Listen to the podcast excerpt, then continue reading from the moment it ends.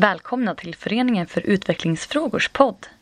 Det här är ett specialavsnitt från Almedalsveckan och det här poddprogrammet handlar om företagens roll inom utvecklingssamarbete. Kan företag rädda världen? Ja, inte själva. Jag tror inte företag kommer ha det som sitt primära mål. Men om, om vi vänder på det och säger om det inte finns en värld Eh, med, alltså om vi tittar på Afrika söder om Sahara med en ung befolkning som skulle kunna bli företagens kunder. Om vi inte är med och om inte företagen är med och bygger det då finns det ingen kund och då finns inte företagen. Så man kan ju vända sig att om inte världen räddas då dör ju företagen. Och det är väl det där ömsesidiga beroendet av varandra som motiverar företag. Jag menar att företag kan vara med och rädda världen och att det finns en egen nytta i att göra det. Ni hörde precis Sidas nuvarande generaldirektör Charlotte Petrigornitska berätta om sin syn på samarbetet mellan den privata och offentliga sektorn inom utvecklingssamarbete. I september 2015 antog FNs generalförsamling 17 globala mål för hållbar utveckling. Detta gjordes efter år av diskussioner, förhandlingar och konstellationer med det civila samhället, näringslivet och andra aktörer. De 17 globala målen gäller fram till 2030 och ersätter de tidigare så kallade millenniemålen som riktade sig till utvecklingsländer och som skulle se till att förbättra livet för världens fattiga. De nya 17 målen gäller, till skillnad från millenniemålen, alla världens länder och inkluderar de tre dimensionerna av hållbarhet. Det vill säga social, ekonomisk och miljömässig hållbarhet. Under de kommande 15 åren ska vi alltså uppnå målet att utrota extrem fattigdom, att minska ojämlikheter och orättvisor i världen och att lösa klimatkrisen. Kärt barn har många namn och i detta poddprogram förekommer det olika benämningar på de globala målen såsom utvecklingsmål, hållbarhetsmål och Sustainable Development Goals, SDGs. Det sjuttonde och sista målet handlar om globalt partnerskap och om hur målen ska genomföras. Den privata sektorn nämns som en del i detta partnerskap och har därför fått en tydligare roll i arbetet för en hållbar utveckling. Men varför behövs då ett mål om partnerskap och hur betydelsefullt är det att den privata sektorn inkluderas? Detta kommer vi försöka reda ut. Vi behöver vara väldigt många aktörer som gör det här. Alltså för att det ska bli möjligt att genomföra de andra 16 målen så behöver vi ett partnerskap som är berett att leverera. Och det finns många undermål eh, på det här 17 men för mig handlar det mycket om att regeringar, näringsliv, civilsamhälle, akademin och så. Att, att samhällets olika aktörer hittar eh, bra samarbeten för att leverera gemensamt på den här agendan som alla är beroende av att den lyckas. Eh, och att vi som, som Sverige, som har faktiskt ett ganska, redan ett ganska bra utgångsläge, vi har ju något som heter politiken för global utveckling där där vi tänker redan på att de här områdena hänger ihop, att vi faktiskt kan gå före eh, och visa på sådana arbetssätt som kommer att krävas. Det handlar också om att vi måste eh, få mer pengar eh, till att nå de här målen och att andra finansiella flöden än de som vi traditionellt har pratat om, vi har pratat om bistånd mer än vad vi har pratat om kapital och investeringar. Det här globala partnerskapet säger ju att det är remitteringar, eh, investeringar, biståndet får hitta liksom ett sätt att, att, mobilisera de andra pengarna och det pratar också om vikten av handel. Eh, och jag skulle säga det är liksom det målet som vi måste koncentrera oss på för att de andra ska vara möjliga att uppnå. Det sjuttonde av de hållbara utvecklingsmålen är det flummigaste och det viktigaste. Det är det som avgör därför att vi vet att de andra målen är svårnåbara och nås inte med business as usual. Det sjuttonde målet säger att vi måste ha ett helt nytt sätt att samarbeta. Mellan olika delar av världen, mellan olika sektorer inom olika länder och där vi måste bryta ner barriärerna. Klarar vi inte det så klarar vi inte de andra 16. Det sa Mattias Goldman som är VD för den gröna liberala tankesmedjan Fores och som nyligen blivit utsedd till mäktigast inom hållbarhet Sverige. Att inom utvecklingssamarbete samverka med företag är egentligen inget nytt. Det har riktats mycket kritik mot företagens roll i utvecklingssamarbete eftersom företagens grundläggande mål är ekonomisk vinning och att se till ägarnas intresse medan biståndsinsatser utgår från de fattigas behov. Vad finns det då för risker med att samarbeta med företag? Det är klart att eh, många företag kommer att se en chans att marknadsföra sina produkter snarare än att bidra till att lösa problemen. Men, men motsatsen är den mycket större risken. Motsatsen är, vet vi i facit redan, att eh, när vi samarbetar för dåligt mellan public och private, ja, då klarar vi inte målen. Då kan vi låtsas att vi klarar de gamla millenniemålen och hitta någon statistik som delvis stödjer det. Men vi vet att det stämmer ju inte, utan vi måste hitta helt nya sätt att samverka. Jag ser också att de som är kritiska är ofta fast i en ganska förlegad världsbild där myndigheter är goda och företag är dåliga. Vi vet för det första att i många av de länder som, som, där vi måste göra stor skillnad så är myndigheter inte så självklart goda utan kan stå för både väldigt auktoritär syn på människor, väldigt förlegad syn på minoriteter och dessutom en hög nivå av korruption.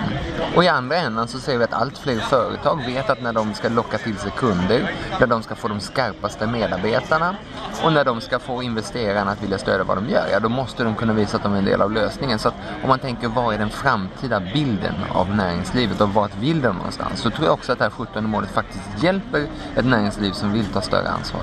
Jag ser jätte jättemånga utmaningar. Nej, eller jag ser, det ska jag inte säga. Jag ser, jag ser några stora utmaningar. För första så vet vi ju faktiskt inte hur engagerad är näringslivet kring den här agendan. För vi som pratar om den, jag menar jag är ju utvecklingsmänniska och jag har tagit initiativ att prata med ett näringsliv.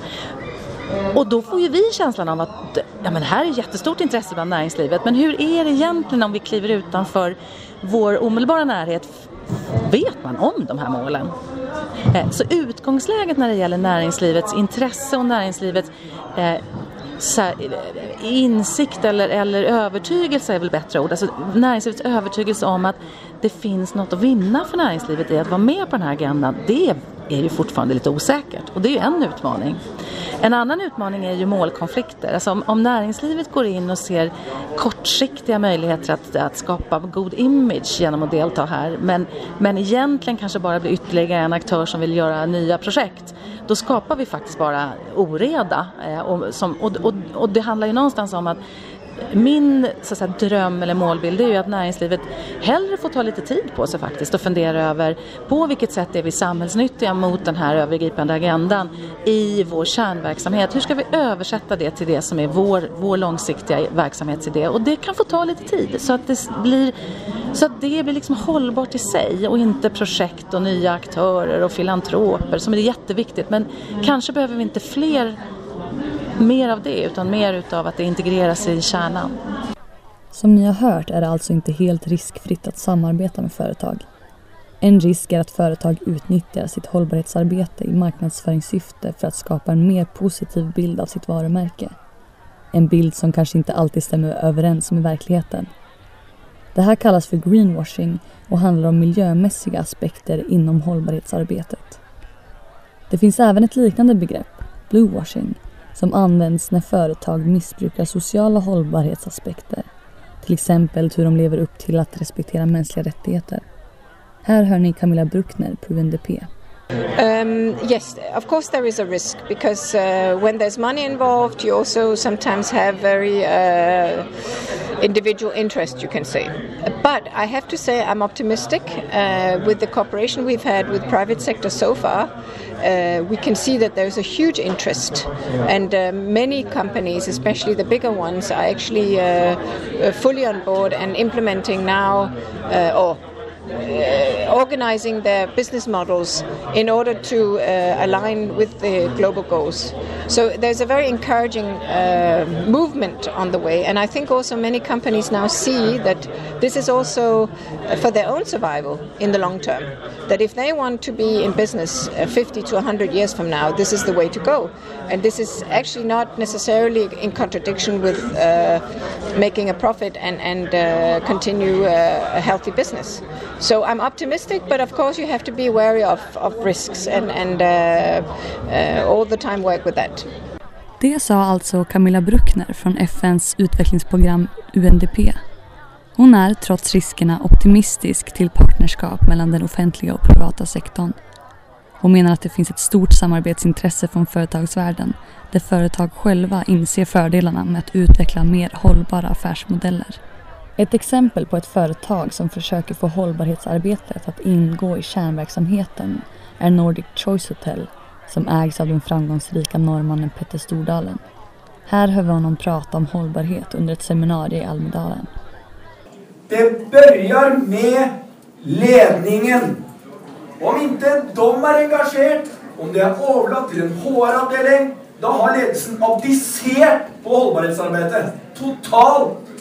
Och jag har sett för många fantastiska rapporter från bolag på 20 sidor i flotta färger, flotta bilder och ledelsen är inte i närheten av att förstå vad det betyder engang.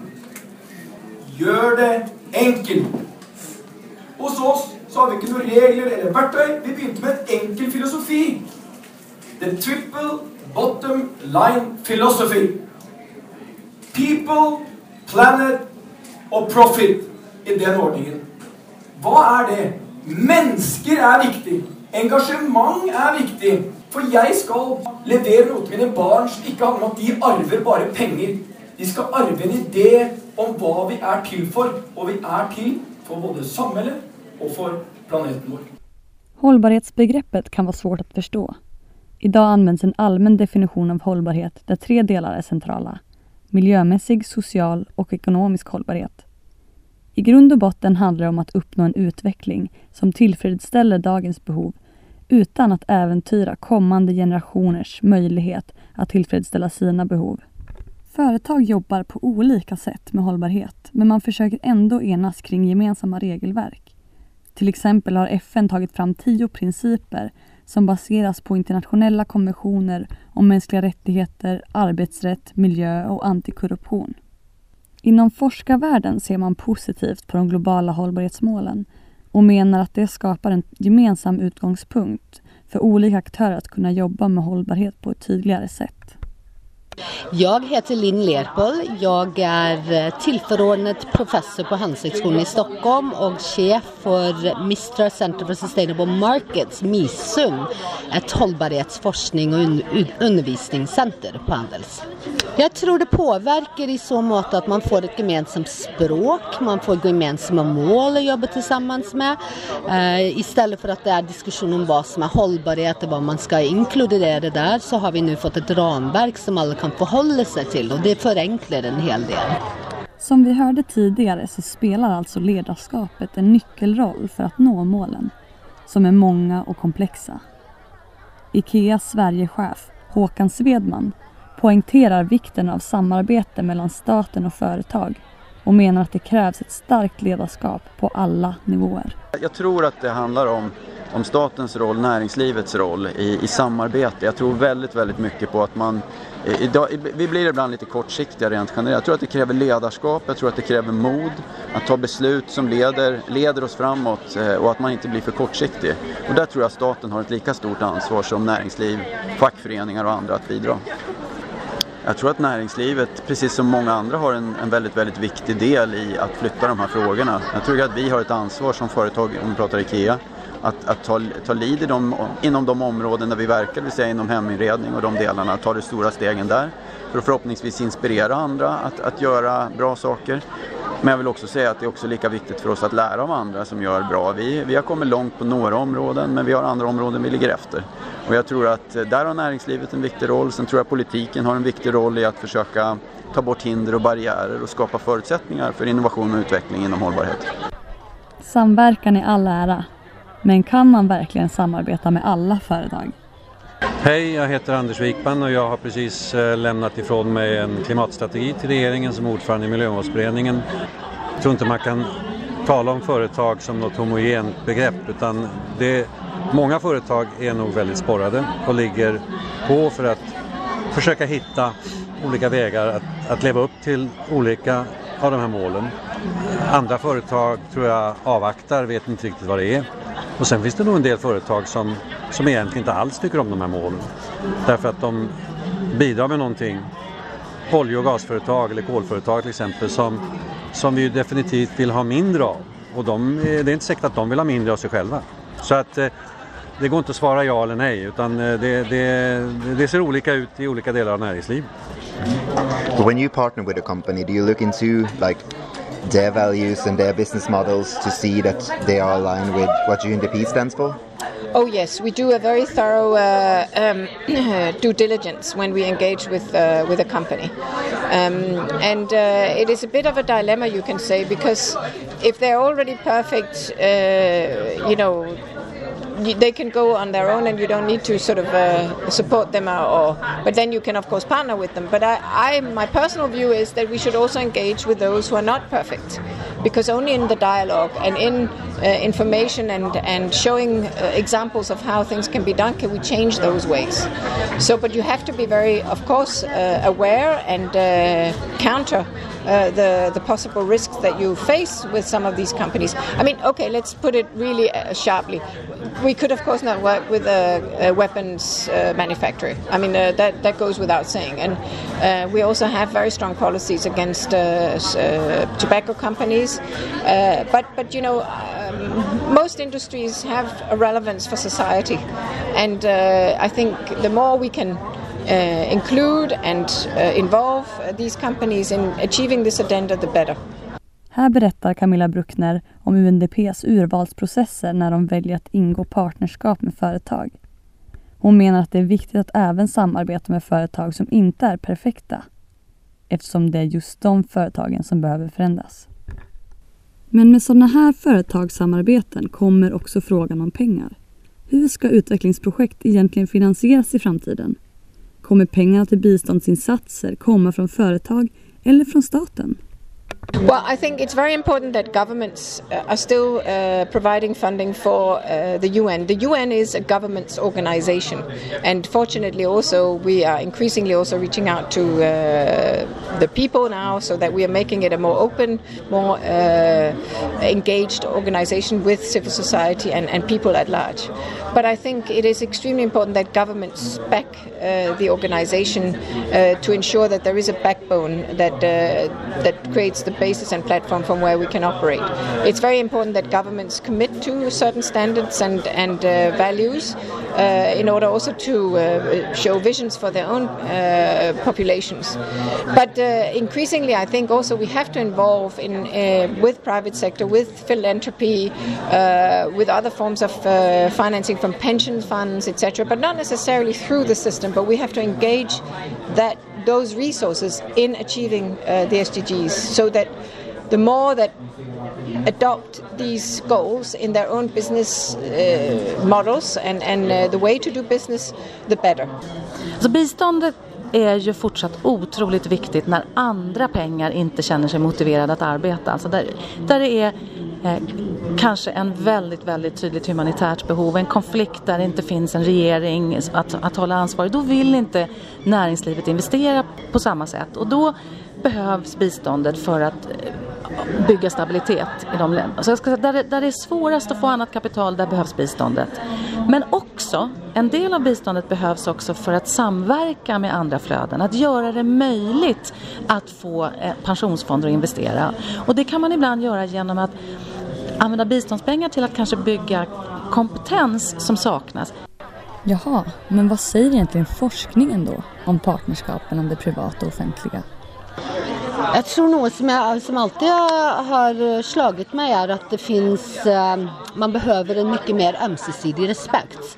På att det finns en viss kunskap som företag har, att det finns en, en fantastisk viss kunskap som civilsamhälle till exempel har. Och väldigt ofta så, så blir det till att man, man går ut ifrån att företag vill bara tjäna pengar. Det är bara inne för eh, vinstintresse och vinstmaximering. Och företagen själv tycker om civilsamhället att är oprofessionell och naiv eller, eller vad som helst. Här, här finns det olika kompetensbaser som behöver föras samman som kan bli väldigt, väldigt bra. Men då måste man ha en gemensam språk. Man måste förstå varandra och vilken eh, mål man egentligen har. Och det måste vara en ömsesidig respekt för olika kompetenser.